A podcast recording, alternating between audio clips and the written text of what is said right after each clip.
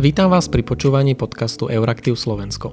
V dnešnej časti sa s editormi Zuzanou Gabrižovou, Luciou Jar, Pavlom Salajom a Katarínou Detersovou bližšie pozrieme na ďalšiu časť vypočúvaní kandidátov a kandidátiek do Európskej komisie a konkrétne na to, akú víziu predstavili a ako na svojich hearingoch pred europoslancami obstáli. Tento týždeň prišli na rad v hearingoch pred Európskym parlamentom tzv. výkonní podpredsedovia Európskej komisie. Ako prvá to bola Češka Viera Jourová. Ako si počínala? Naozaj pri Viere Jourovej bolo vidieť veľký kvalitatívny posun proti tomu, keď absolvovala svoj prvý hearing eh, pred 5 rokmi. Vtedy prichádzala do Európskej komisie ako, ako nováčik. Aj tá agenda, ktorú vtedy dostala na starosti, čo bolo spravodlivosť, spotrebiteľské otázky a rodová rovnosť bola pre ňu do veľkej miery uh, nová. Uh, teraz z nej naozaj počas hearingu oveľa viac uh, vyžarovalo se, sebavedomie a, a prešla, prešla ním v podstate bez problémov. Tomu, čomu sa bude venovať novej Európskej komisii je trochu niečo iné. A to portfólio sa volá hodnoty a transparentnosť, čo ona sama označila vlastne tieto témy za dušu, Euró- dušu Európy. A je to teda viacero, viacero vecí, keď to rozmeníme na drobné. V prvom rade je to ako keby ochrana európskej demokracie, pod čím teda ona zadefinovala ako niektoré priority, ktorými sa chce venovať a síce trochu nevďačná úloha oživenia systému tzv. špicen kandidátov a teda má sa pozrieť na to, ako by sa to dalo znovu pretaviť e, do praxe. Vieme, že tento systém, na ktorom záleží Európskom parlamentu, e, v tých posledných eurovoľbách e, zlyhal a nebol to špicen kandidát, ktorý sa nakoniec stal predsedom Európskej komisie. S tým súvisí aj téma tzv. nadnárodných kandidátok do Európskej do európskych volieb. Je to opäť niečo, čo eh, sa nerealizovalo zatiaľ, ale Európsky parlament eh, by si to predstavoval do, do budúcich, budúcich volieb. Tam, to sú ale samozrejme obe otázky, ktoré závisia do veľkej miery od členských štátov a nebude to teda len na jej schopnostiach presadiť tieto, tieto veci, veci do praxe. Potom taká tá veľká, veľká téma, ktorú budem tiež istým spôsobom dozorovať, aj keď samozrejme v spolupráci s belgickým eurokomisárom, je téma právneho štátu kde sa teda prihlásila k tomu ohlásenému novému nástroju pravidelného monitoringu všetkých členských štátov z pohľadu toho, ako dostávajú princípom právneho štátu. Ale čo bolo zaujímavé, že hovorila o tom, čo by tento monitoring mal, mal pokrývať a teda mala by to byť nezávislosť súdnictva, um, akýsi ústavný balans kompetencií v tých členských štátov, či nedochádza nejak, k nejakým výkyvom. Téma korupcie, čo je niečo, na čo sa aj pýtali viacerí europoslanci, či komisia plánuje špeciálne sa venovať uh, stavu korupcie v členských štátov. Ona teda potvrdila, že to bude um, predmetom tohto monitoringu právneho štátu, ale teda upozornila na to, že komisia sa tomu venuje aj uh, v tzv európskom semestri, aj pri tom, keď hodnotí um, stav v oblasti spravodlivosti členských štátov a bude to teda aj témou monitoringu právneho, uh, právneho štátu. Pomerne veľa sa venovala Viera Jourová aj otázke uh, médií, uh, slobode médií. Vyhranila sa voči, voči útokom uh, na novinároch, či už teda verbálnym, ktoré uh, niekedy um, v členských štátoch zaznievajú, ale samozrejme aj, uh, aj tým najhorším, ku ktorým došlo uh, na Malte aj na Slovensku. Uh, hovorila o tom, že uh, je dôležité, alebo že by považovala za dôležité, aby e, Európska komisia mala nejaké nástroje na to, aby e, vedela podporiť e, novinárov, ktorí sú v istej čas, ťažkej situácii, napríklad keď sú um, prenasledovaní právnymi nástrojmi, to znamená, že sú šikanovaní uh, právnym, právnou cestou, uh, alebo teda sú v nejakej inej uh, prekernej situácii. Tu hovorila o tom, že by možno stalo za ovahu vytvoriť nejaký nástroj, či už právnej pomoci alebo finančnej pomoci uh, pre novinárov, ktorí sa v takejto situácii uh, ocitajú. Takisto hovorila o tom, že je dôležité sledovať aj pluralitu médií uh, v členských štátoch, uh, to znamená celé to mediálne prostredie a to je opäť niečo, na čo pravdepodobne bude nejaká finančná linka v rámci európskeho rozpočtu vytvorená, ktorá možno bude podporovať mimovládky, ktoré sa takýmto témam venujú. Poslanci sa pýtali aj na tému boja proti dezinformáciám. Tam Viera Jourová sa ukázala byť ako niekto, kto nie je úplne fanúšikom tvrdej regulácie.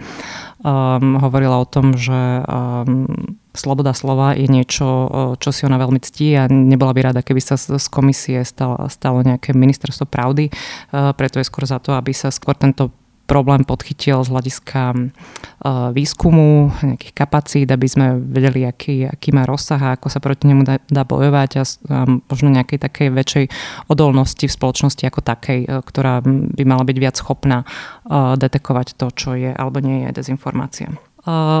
Poslanci sa Jourovej pýtali aj na tému trialogov. Trialógy sú rokovania medzi Európskou komisiou, Európskym parlamentom a členskými štátmi. Je to ten moment alebo tie rokovania, kedy v podstate európske inštitúcie potrebujú dospieť ku konsenzu na to, aby sa prijalo akékoľvek konečné rozhodnutie. Problém týchto rokovaní, alebo teda problém, ktorý s týmto rokovaním majú poslanci Európskeho parlamentu, je, že sa do veľkej miery odohráva za zavretými dverami a nie úplne transparentným procesom.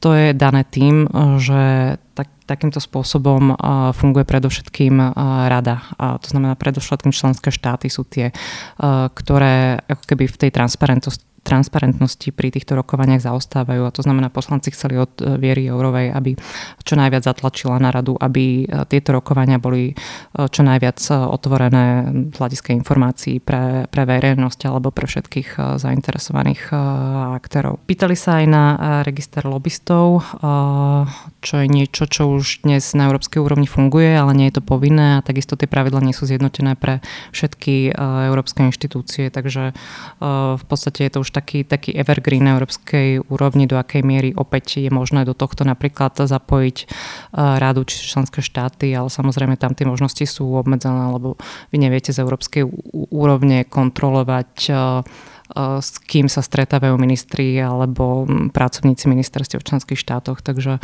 takže to je naozaj beh na dlhé, dlhé trate. Viera Jourová musela dvakrát reagovať na, na alebo postaviť sa istým spôsobom k výrokom českého premiéra Andreja Babiša. Prvýkrát išlo o to, keď sa aj český poslanec pýtal, ako vníma Babišov výrok o tom, že v Českej republike je možné si objednať trestné, trestné stíhanie. Jourová na to reagovala, že si nemyslí, že to tak je.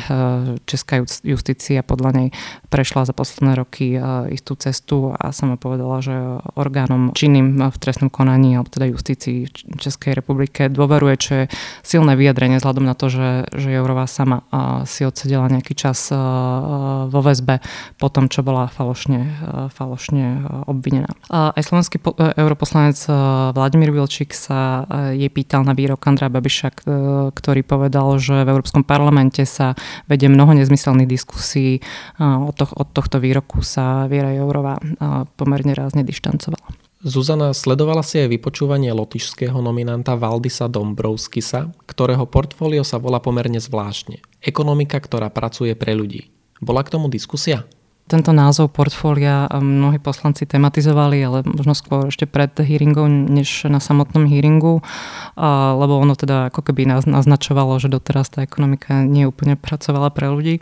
Ale to, čo tým asi aj Ursula von der Leyen chcela povedať a to, čo sa snažil aj Valdis Dombrovský si vysvetliť, je keby väčší, väčší dôraz na aj sociálne aspekty ekonomických, ekonomických politik, čo je niečo, čo je zjavné aj potom, potom jeho hearingu, že, že o toto sa bude Európska komisia uh, snažiť.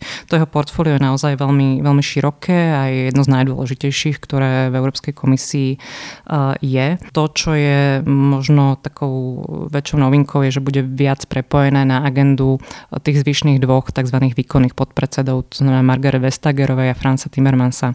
Um, ako keby on sa veľmi snažil zdôrazniť to, že tá ekonomika bude musieť byť v súlade s s tými dvoma megatrendmi, ktoré tu máme a síce prechodom na zelenú ekonomiku a a, a trend digitalizácie. To znamená, toto je niečo, na čo sa tie politiky budú, budú sústrediť a teda hovoril o tom, ako by tá transformácia mala, mala byť ako keby aj, aj finančne, finančne krytá.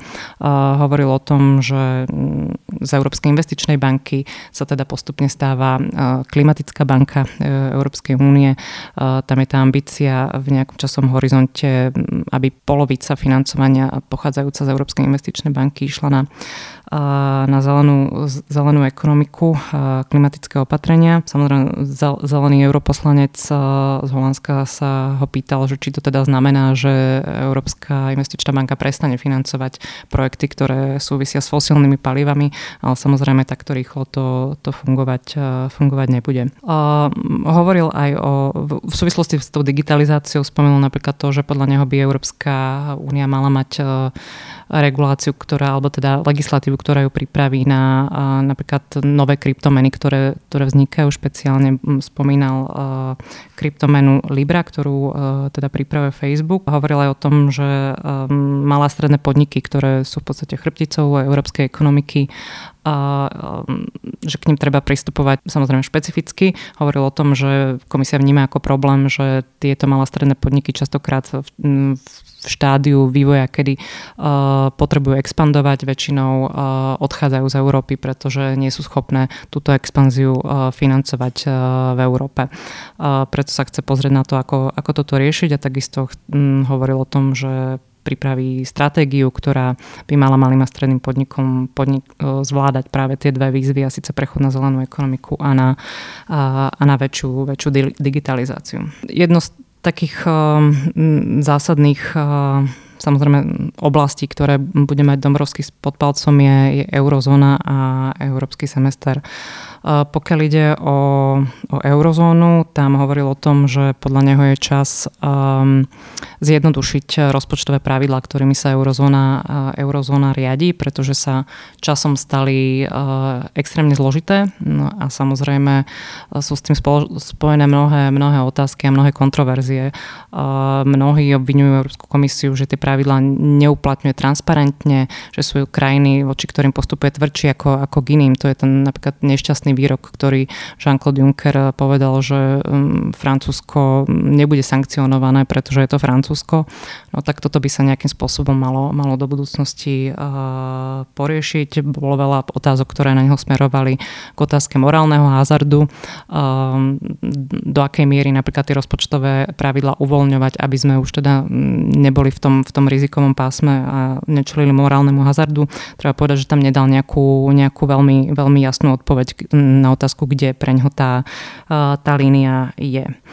Hovoril ale o tom, že eurozóna podľa neho potrebuje hm, niečo, čo nazval palebná sila to podľa neho zabezpečí reforma Európskeho stabilizačného mechanizmu, ktorý tiež poznáme pod názvom Trvalý, trvalý euroval a tiež dokončenie bankovej únie. A to je vlastne iniciatíva, kde ešte chýba taká tá tretia, posledná, dosť dôležitá časť a síce spoločná, spoločná európska garancia, garancia vkladov v bankách. Tam je jedna veľká téma, samozrejme európsky semester, čo je vlastne európsky žargon pre koordináciu makroekonomických politik v Európskej únii v rámci tohto cyklu každý rok Európska komisia vydáva špecifické odporúčania pre jednotlivé členské krajiny, ktoré sa potom spätne, spätne vyhodnocujú. No a to, toto je proces alebo cvičenie, ktorý do budúcnosti by mal ešte viac ako je tomu v súčasnosti zohľadňovať sociálnu oblasť, sociálne politiky, eh, celý ten balík eh, ambícií a opatrení, ktorý poznáme pod opäť európskym žargonom, eh, Európsky pilier sociálnych práv.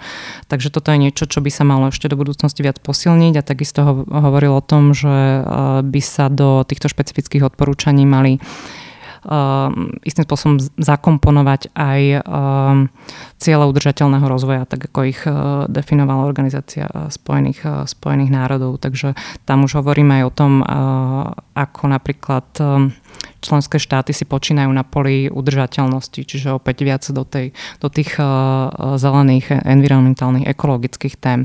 On hovoril napríklad o tom, že tá udržateľnosť vo verejných politikách jednotlivých členských štátov by sa mohla vyhodnocovať v rámci, v rámci hodnotenia makroekonomických e, nerovnovách. Samozrejme témou boli napríklad aj, aj dane.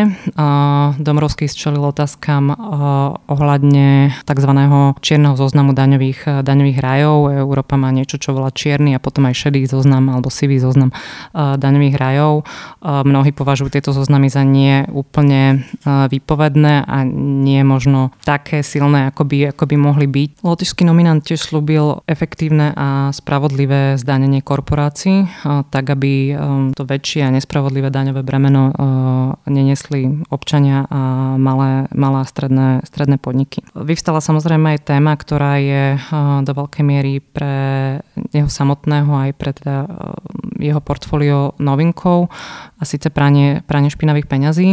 Toto je oblasť, kde Európska únia má pomerne silnú reguláciu už teraz. Problém je, že v praxi tie výsledky a implementácie tej, tej legislatívy závisí na členských štátov. No a nie všetky štáty si na tomto poli počínajú, počínajú veľmi dobre, čo teda ukázal aj séria niekoľkých, niekoľkých škandálov o ktorých sa, o ktorých sa veľa písalo. No a práve v tomto kontexte e, Dombrovský hovorí o tom, že podľa neho je priestor na to, aby Európska únia e, mala väčšie, väčšie právomoci e, na tomto poli, ktoré by sa pravdepodobne teda mali sústrediť no, u Európskeho bankového orgánu. Tento už nejaké právomoci dostal, ktoré len ako keby vstúpia do platnosti alebo len ich začne uplatňovať. To znamená, že sa bude vyhodnocovať, nakoľko funguje toto, ale teda dal jasne najavo, že sa nebráni diskusii o tom, aby sa tieto, tieto kompetencie e, rozšírili. Lucia, ty si počas týždňa sledovala dve diskusie. Tá prvá bola s dezignovaným šéfom európskej diplomácie Jozepom Borelom. A ako sa mu pri hearingu darilo? Jozep Borel 72-ročný Španiel, skúsený diplomát a bývalý predseda Európskeho parlamentu, bol veľmi presvedčivý, naozaj vystupoval veľmi asertívne poznal každú tému, na ktorú sa ho europoslanci pýtali, teda presvedčil v konečnom dôsledku aj, aj celú um, celú komisiu, teda, ktorá ho vyberala. Um, nestáva sa teda často, že, že poslanci Európarlamentu sa pýtajú práve bývalého predsedu Európskeho parlamentu, ale naozaj ho nešetrili a pýtali sa na, na všetky možné otázky zahraničnej politiky a obrannej politiky. Um, zatiaľ čo iných dezignovaných komisárov a komisárky europoslanci vypočúvali najmä v súvislosti s ich bývalými pôsobiskami alebo skúsenosťami a prešľapmi. Práve pri španielskom kandidátovi to to bolo veľmi minimálne, hoci sám už v minulosti mal takéto, um, takéto avantúry, ale bolo to ešte teda v časoch, keď pôsobil uh, v španielskej vláde a naozaj to už sú desiatky rokov dozadu, um, kedy sa jemu vyčítali nejaké, nejaké finančné machinácie, keď bol ešte štátnym tajomníkom. Na čo sa ale čakalo, boli reakcie uh, na také témy ako Rusko, Ukrajina, sankcie a či nebude ako Španiel uh, dávať prílišný dôraz na vzťahy napríklad s Južnou Amerikou. Gro poslaneckých otázok ale jednoznačne teda cielilo na preverenie jeho názorov v zahranično-politických témach a, a Borel potvrdil, že bude pokračovať v línii, ktorú nastavila Federica Mogherini, ktorú od neho žiada Ursula von der Leyen, aby teda sa zameral v prvom rade na susedstvo, na Balkán a potom postupne na rozširovanie takého potenciálu, ktorý Európska únia má stať sa globálnym hráčom. Na toto sa teda aj on v tých odpovediach najviac sústreďoval. Um, ak pôjdeme možno konkrétnejšie, tak uh, v, uh, pri otázkach o Rusku um, očakávalo sa, že, že má taký pozitívnejší vzťah uh, možno na, na Moskvu. Dokonca pred niekoľkými rokmi sa stalo, že ešte vo funkcii, uh, diplomatickej funkcii v Španielsku dokonca podpísal nejakú dohodu so Sergejom Lavrovom uh, o, o spolupráci Španielska a Ruska pri dezinformáciách, čo myslím Tomáš Valašek to pripomínal v denníku že, že je to ako urobiť capa záhradníkom, ale teda čakalo sa, že, že aká bude tá, uh, tá jeho reakcia na Rusko. Uh, Borel ale potvrdil, že pokiaľ nedôjde k zmene postoja, napríklad sankcie voči Rusku musia ostať. Uh, musíme hlavne sa zamerať na podporu Ukrajiny. Uh, pomoc a podpora podľa neho uh, sú len sú tie najdôležitejšie elementy, ktoré môže Ukrajina od Európskej únie dostať a, a len tie môžu podporiť tie reformy, ktorými Ukrajina prechádza. Ďalšou dôležitou oblasťou, ktorá je dôležitá aj zo slovenského pohľadu, je, že hovoril o prioritách, ktoré má na Balkáne. Ako Španiel, samozrejme, jeho krajina neuznáva Kosovo, čo je obrovská téma pre Španielsko, ale napríklad ani, ani Slovensko, Grécko, Cyprus alebo Rumunsko teda ešte stále neuznávajú Kosovo. Napriek tomu uh, Borel uviedol, že jeho prvá cesta uh, na čele európskej diplomácie povedie práve do Prištiny. Sám tam nikdy nebol, priznal to z pochopiteľných teda dôvodov, ale chcel by si práve Kosovo a, a riešenie srbsko-kosovských vzťahov vziať ako prioritu. To sa veľmi často vyčítalo Federike Mogheriniovej, že do toho veľmi málo ako si vchádzala, že, že to nechala plynúť uh, po svojom. Uh, tieto oblasti, takže on to má za prioritu. No a samozrejme tá, tá snaha dostať balkánske krajiny bližšie k Európe, či už v plnohodnotnom členstve alebo v nejakej, v nejakej lepšej koordinácii na ceste do Európskej únie, tak to teda tiež považuje za prioritu. Poviem ešte tri témy, ktorým sa venoval a to spoločná obrana, pretože to je veľká téma, obrovský uh, priemysel uh, v Európe a naozaj akési nové tvoriace sa projekty.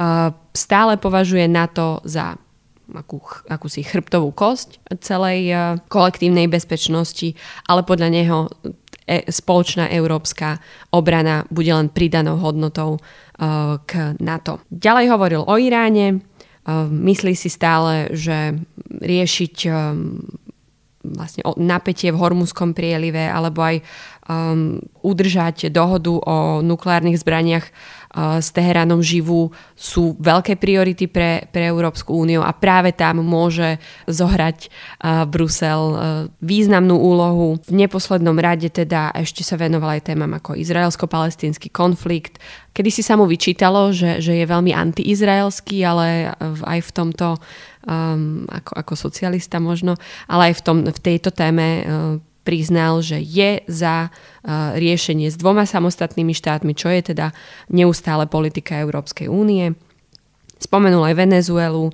Nemyslí si, že ďalšie väčšie sankcie voči režimu sú nutné, nakoľko sa odrážajú najmä u obyvateľstva, chudobného obyvateľstva, ale teda je za to, aby Európa vytvárala väčší tlak a možno aj do takej miery, že sa zorganizujú nové prezidentské voľby vo Venezuele. A teda presvedčili Jozef Borel europoslancov? Určite áno, nebolo to, nebolo to len takým asertívnym prístupom, ale naozaj tie komentáre potom, ako, ako skončil, boli veľmi pozitívne. Kedy si ešte, keď sa teda prvýkrát objavilo jeho meno v súvislosti s tým, že by mohol šéfovať európskej diplomácii, tak sa hovorilo, že už je predsa len po 70 že naozaj ten diplomat a šéf európskej politiky bude musieť cestovať po celom svete, ale aj na tom pre, aj, aj počas toho hearingu teda Borel ukázal, že, že je plný energie, plný elánu, plný nápadov, plný riešení a takých možno priamých, ne, nemal až taký diplomatický jazyk, na ktorý sme doteraz boli zvyknutí. Čo mňa ešte zaujalo a nespomenula som, že sa ho jedna poslankyňa, europoslankyňa pýtala na to, že um, úrad, ktorému bude šéfovať Európska služba pre vonkajšiu činnosť. Je opäť masívna taká diplomatická mašinéria Európskej únie a dnes tam pracuje až 75% mužov a pýtali sa ho teda na, na to, že či plánuje nejako vyrovnať ten počet žien a mužov v, te, v tomto úrade a, a Borel opäť veľmi realisticky odpovedal, že áno, že je to veľká priorita Európskej únie mať takúto rovnováhu na všetkých úradoch, ale ale že on si nemyslí, že je to zatiaľ realistické. Takže e, je to taký pragmatik. No a ešte napríklad slovenskí teda europoslanci veľmi pozitívne tiež reagovali na Borela. Michal Šimečka, ktorý je náhradníkom vo výbore AFET, hovoril, že naozaj oceňuje teda prístup Borela k Balkánu a k susedstvu, že sú to teda aj slovenské priority a že s takýmto človekom mm, na čele európskej diplomácie sa budú môcť presadzovať aj teda slovenské záujmy. Veľmi podobne hovoril aj Robert Heischel uh, za socialistov, um, ktorý teda ocenil, že Borel má tú ambíciu urobiť z Európskej únie uh, solidného globálneho hráča. Ako druhu si sledovala kandidátku na post výkonnej podpredsedničky Európskej komisie Margrete Vestager. Aké úlohy by mala v novej komisii plniť ona? Opäť dánska nominantka bola veľmi presvedčivou už kandidátkou a samozrejme má obrovské skúsenosti aj s tým, že, že teda pôsobila v bývalej komisii Žana Klauda Junckera. Dezignovaná výkonná predsednička Európskej komisie prišla na svoje vypočúvanie do Európarlamentu s veľkým žltým batohom a, a v teniskách, čiže tak neformálne, a, aj keď bola teda veľmi, veľmi príjemná, ale neformálne a uvoľnenie naozaj pôsobila počas všetkých svojich odpovedí a, a veľmi konkrétne odpovedala na otázky europoslancov. Tam boli až tri výbory pri jej pri jej funkcii a to výbor pre priemysel, výskum a energetiku, a potom výbor pre vnútorný trh a ochranu spotrebiteľa a napokon výbor pre hospodárske a menové záležitosti. Vestager získava portfólio, ktoré v tomto najbližšom čase bude um, ako keby spájať dve oblasti. Jednak to bude už ten vnútorný trh, a teda hospodárska súťaž, ktoré, ktorej sa venovala už predchádzajúcej komisii, ale pribudne jej aj agenda jednotného digitálneho trhu. A takéto prepojenie, vzhľadom na to, že je novinkou, tak na to sa teda europoslanci veľmi pýtali, hovorili aj slovenskí europoslanci, že teda očakávajú a budú veľmi sledovať, že ako dokáže niečo takéto prepojiť, nakoľko ide naozaj o masívne portfólio. Čo teda Ursula von der Leyen od Vestager bude chcieť je, aby, aby zabezpečila, že teda Európa v plnej miere sa chopí svojho potenciálu a v tomto digitálnom veku teda posilní priemysel na inovačné kapacity Rovnako by mala doviesť Eurokomisiu k novej dlhodobej stratégii pre priemyselnú budúcnosť Európy a, a zamerať sa najmä na stratégiu pre malé a stredné podniky. Um, koordinovať by teda mala prácu aj v oblasti digitálneho zdaňovania, čo je opäť veľká a veľmi diskutovaná téma v Európskej únii.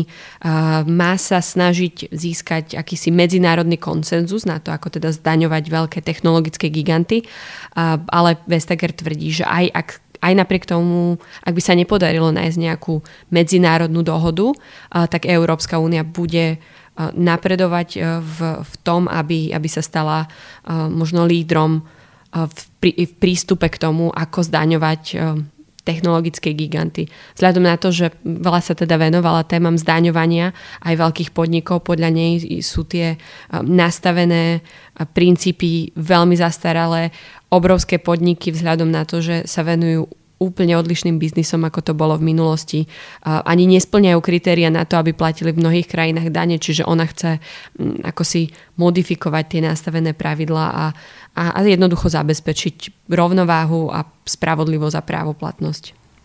A ako sa darilo jej? Na čo sa jej pýtali europoslanci a presvedčila aj početných slovenských europoslancov, ktorí boli na jej hearingu prítomní? Europoslanci sa, sa teda pýtali na, na tie spomínané stratégie, na, na zdaňovanie, Um, hovorila tiež o tom, že Európa nesmie zaspať tú dobu a, a ostať lídrom alebo stať sa úplne top lídrom v digitálnej transformácii. Podľa nej uh, dnes, neex, ne, dnes existujú dva druhy biznisov a to také, ktoré sú už digitalizované alebo také, ktoré ešte len budú alebo veľmi skoro. Čiže všet, všetky podniky sa, sa musia na toto pripravovať.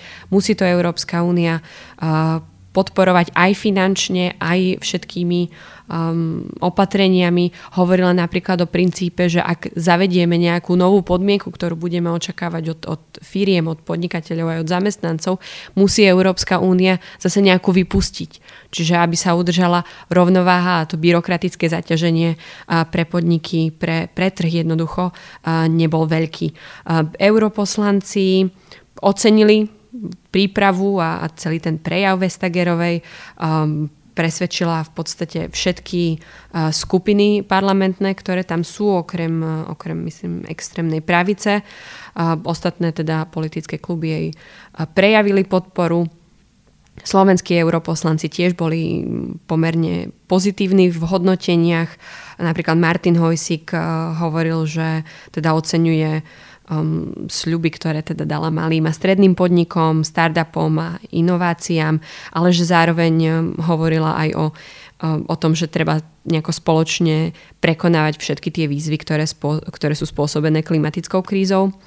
Um, Eugen Jurzica z SAS uh, jemu sa zdalo možno, že v tej deklarovanej podpore harmonizácii základov firemných daní v EÚ a prechodu na hlasovanie kvalifikovanou väčšinou v daňových otázkach na Rade EÚ, o, ktorej teda, o ktorých teda Vestager hovorila, že, že tam vidí také tie riziká, možno, možno tie negatívne body jej hearingu.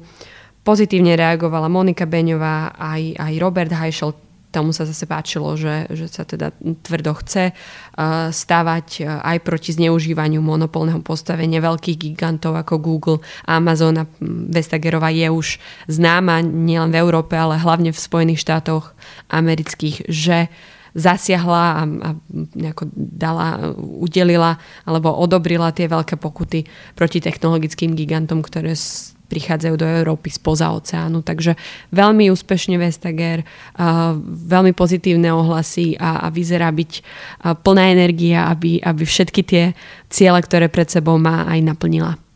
Portfólio klímy dostal holandský socialista Franz Timmermans. Europoslanci mu dali po hearingu zelenú – Pavol, čo bolo najdôležitejšie na jeho vypočúvaní? Na vypočúvaní Fransa Timmermansa, mm, podpredsedu Komisie pre Európsky zelený pakt, nezaznelo nič úplne zásadne nové. Je dôležité, kde on kládol ten akcent, čo zdôrazňoval, o čom veľa hovoril. Tu môžeme povedať dve veci.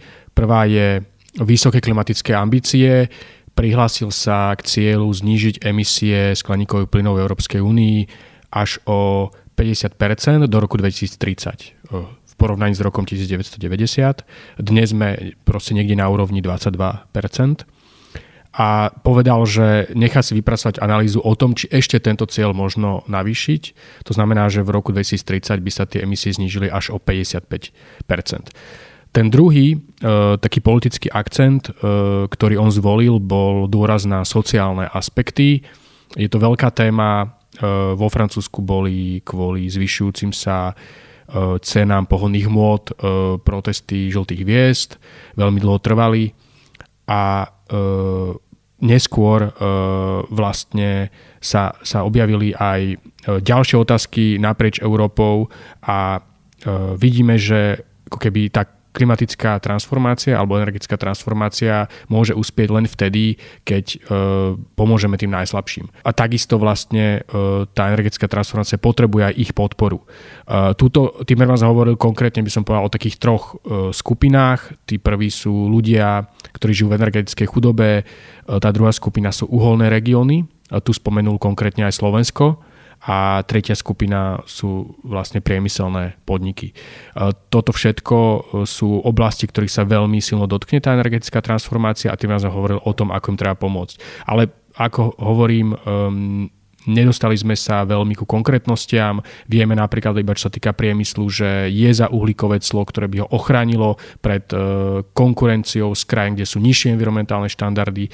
Čo sa týka energetickej chudoby, tak podľa neho ten Európsky zelený pakt má zmysel aj v tom, eh, aby pomáha vlastne eh, pri renovácii budov, pri inštalácii solárnych panelov napríklad. Ale to sú také eh, skôr technické otázky a dôležité je samozrejme, že koľko peňazí bude k dispozícii na pomoc či už priemyslu, uholným regiónom alebo energeticky chudobným ľuďom. A toto zatiaľ nevieme. Tie vyjednávania v európskom rozpočte na, na ďalších 7 rokov sa ešte neskončili a zatiaľ v tom fonde pre energetickú transformáciu je e, necelých 5 miliard eur, čo samozrejme určite je nepostačujúce. Takže e, veľmi bude závisieť, e, ako dopadnú vyjednávania o dlhodobom európskom rozpočte a od toho sa bude odvíjať, či, či Timmermans dokáže tieto svoje slova najbližších 5 rokov naplniť. Francúzska kandidátka na eurokomisárku pre jednotný trh a priemysel Sylvie Goulard bola po svojom druhom vypočúvaní europoslancami odmietnutá. Aký bol hlavný dôvod jej odmietnutia? Tento konflikt medzi europoslancami a francúzskou nominantkou môžeme vidieť v niekoľkých rovinách. Samozrejme tá úplne prvá rovina, ten úplne plný dôvod je, že nedokázala vysvetliť e, potenciálny konflikt záujmov. To sa týka, e, by som povedal, nelegálneho zamestnávania asistenta, v parlamente, v Európskom parlamente, ktorý v skutočnosti pracoval pre jej stranu vo Francúzsku. A ďalej, e, ďalší konflikt záujmov je e, v súvislosti s jej angažmánom e, plateným pre jeden americký think tank. a jednoducho Sylvie Goulart ani na tom druhom vypočúvaní neukázala nejaké silné gesto v tom zmysle, že by urobila ústupok Európskom parlamentu. To znamená, napríklad to, čo sa od nej čakalo, bolo, že by povedala, dobre, ak ma vyšetrovateľia obvinia v tejto afére fiktívnych poslaneckých asistentov, odstúpim z postu eurokomisárky. Neurobila to a napriek tomu, že v minulosti z francúzskej vlády už odstúpila ako ministerka obrany, keď sa vlastne táto aféra otvorila. To znamená, že stále tam zostala vysieť otázka, o ktorej sme hovorili už v tom predchádzajúcom podcaste, že či je správne, že e, uplatňujeme nižšie štandardy v Európskej komisii ako vo francúzskej vláde. E, tá ďalšia rovina tohto konfliktu je už taká, by som povedal, veľká politická hra. Tu je niekoľko rôznych verzií, ktoré možno viaceré sú platné, možno iba niektorá z nich, napríklad, že išlo o vyrovnávanie účtov medzi politickými skupinami, keďže už bol odmietnutý kandidát socialistov a ľudovcov. Ďalšia verzia je, že eh, europoslanci sa chceli pomstiť Macronovi za to, že eh, bol jedným z tých, čo potopili princíp špicen kandidátov a E, šéfkou komisie sa nestala kandidátka e, v eurovoľbách, ale jednoducho nejaký človek, na ktorom sa dohodli šéfovia vlád. A ešte, ešte samozrejme je tam ďalšia verzia, že e, nemeckej CDU, ktorá je súčasťou frakcie ľudovcov, nevyhovovalo, že francúzsky nominant bude mať takéto silné portfólio a Francúzsko a Macron bude mať takýto vplyv v Európskej komisii. Uh, môže to byť kombinácia týchto scenárov, môže to byť iba, iba jeden z nich. Každopádne, čo vidíme, je, že do popredia v týchto scenároch vystupuje nemecká CDU a Macron bude musieť naozaj zrejme navrhnúť um, kandidáta, ktorý bude vyhovovať aj, aj nemeckým konzervatívcom. O akých menách sa teraz hovorí v súvislosti s jej portfóliom? Koluje veľmi veľa mien. Ehm, samozrejme ide, ide o špekulácie, to by som chcel naozaj počiarknúť. Ehm, nakoniec môže nejaké meno ehm, vyskočiť z klobúka, o ktorom sme nikdy predtým nepočuli. Ako o špekulácii hovorí sa napríklad o ministerke obrany vo Francúzsku Florence Parly, hovorí sa o ministrovi hospodárstva Brunovi Le Maire, takisto sa objavujú mená už tých kandidátov, ktorých Macron pôvodne navrhol. Uh, Ursula von der Leyen spolu s Silviou Goulart. On je totiž navrhol troch ľudí. Tými ďalšími dvomi boli bývalá ministerka životného prostredia Segolene Royal a jeho diplomatický poradca Clement Bon. Takisto som počul meno Eh, Amélie de Montchalin, ktorá v lete napríklad prišla na Slovensko a ktorá je štátnou tajomničkou pre európske záležitosti. To, čo ešte je možno zaujímavé povedať, je, že hrozí eh, teda tomuto francúzskému nominantovi, že už nebude taký silný eh, v tej Európskej komisii a že toto portfólio bude okresané. Pripoňme si, že naozaj je veľmi široké, je tam jednotný trh, je tam priemyselná politika, je tam digitalizácia a tiež je tam e, úplne nové generálne riaditeľstvo pre obranný priemysel. Polský dezignovaný komisár pre poľnohospodárstvo Janeusz Vojciechovský pri prvom vypočúvaní poslancov nepresvedčil. Podarilo sa mu pri druhom hearingu napraviť si reputáciu? Rozhodne áno, lebo nakoniec teda cez výbory prešiel. Najviac tomu pomohlo asi to, že zvolil pri svojom druhom vypočúvaní polštinu, pôvodne hovoril v angličtine a tým pádom sa dalo poslancom lepšie hodnotiť aj obsah. A poučil sa tiež v tom, že menej používal slovné spojenie som otvorený diskusí, ale hovoril aj teda o konkrétnych uh, krokoch, ktoré je uh, on ochotný robiť. A nepresvedčil však výbor Envy, ktorý bol tým pomocným výborom, ale cez teda Agri výbor hlavný prešiel. Dobre, a čo zaujímavé na druhom grillovaní zaznelo? Stále polský komisár nepovedal nejaký jednoznačný postoj k reforme spoločnej polnohospodárskej politiky.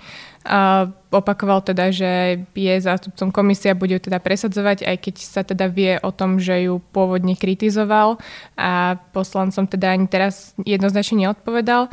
A nepresvedčil úplne ani pri lesníctve, čo teda poznamenal aj slovenský europoslanec Michal Viezik, ktorý sa ho na túto otázku pýtal, ale určite splnil očakávania frakcií pri rozpočte, povedal, že bude bojovať teda za silný rozpočet pre polnohospodárskú politiku a tiež sa od neho očakávalo, že sa postaví za konvergenciu platieb medzi štátmi a jednotlivými farmármi, teda aby dostávali z polnohospodárskej politiky štáty aj jednotliví farmári približne rovnaké platby.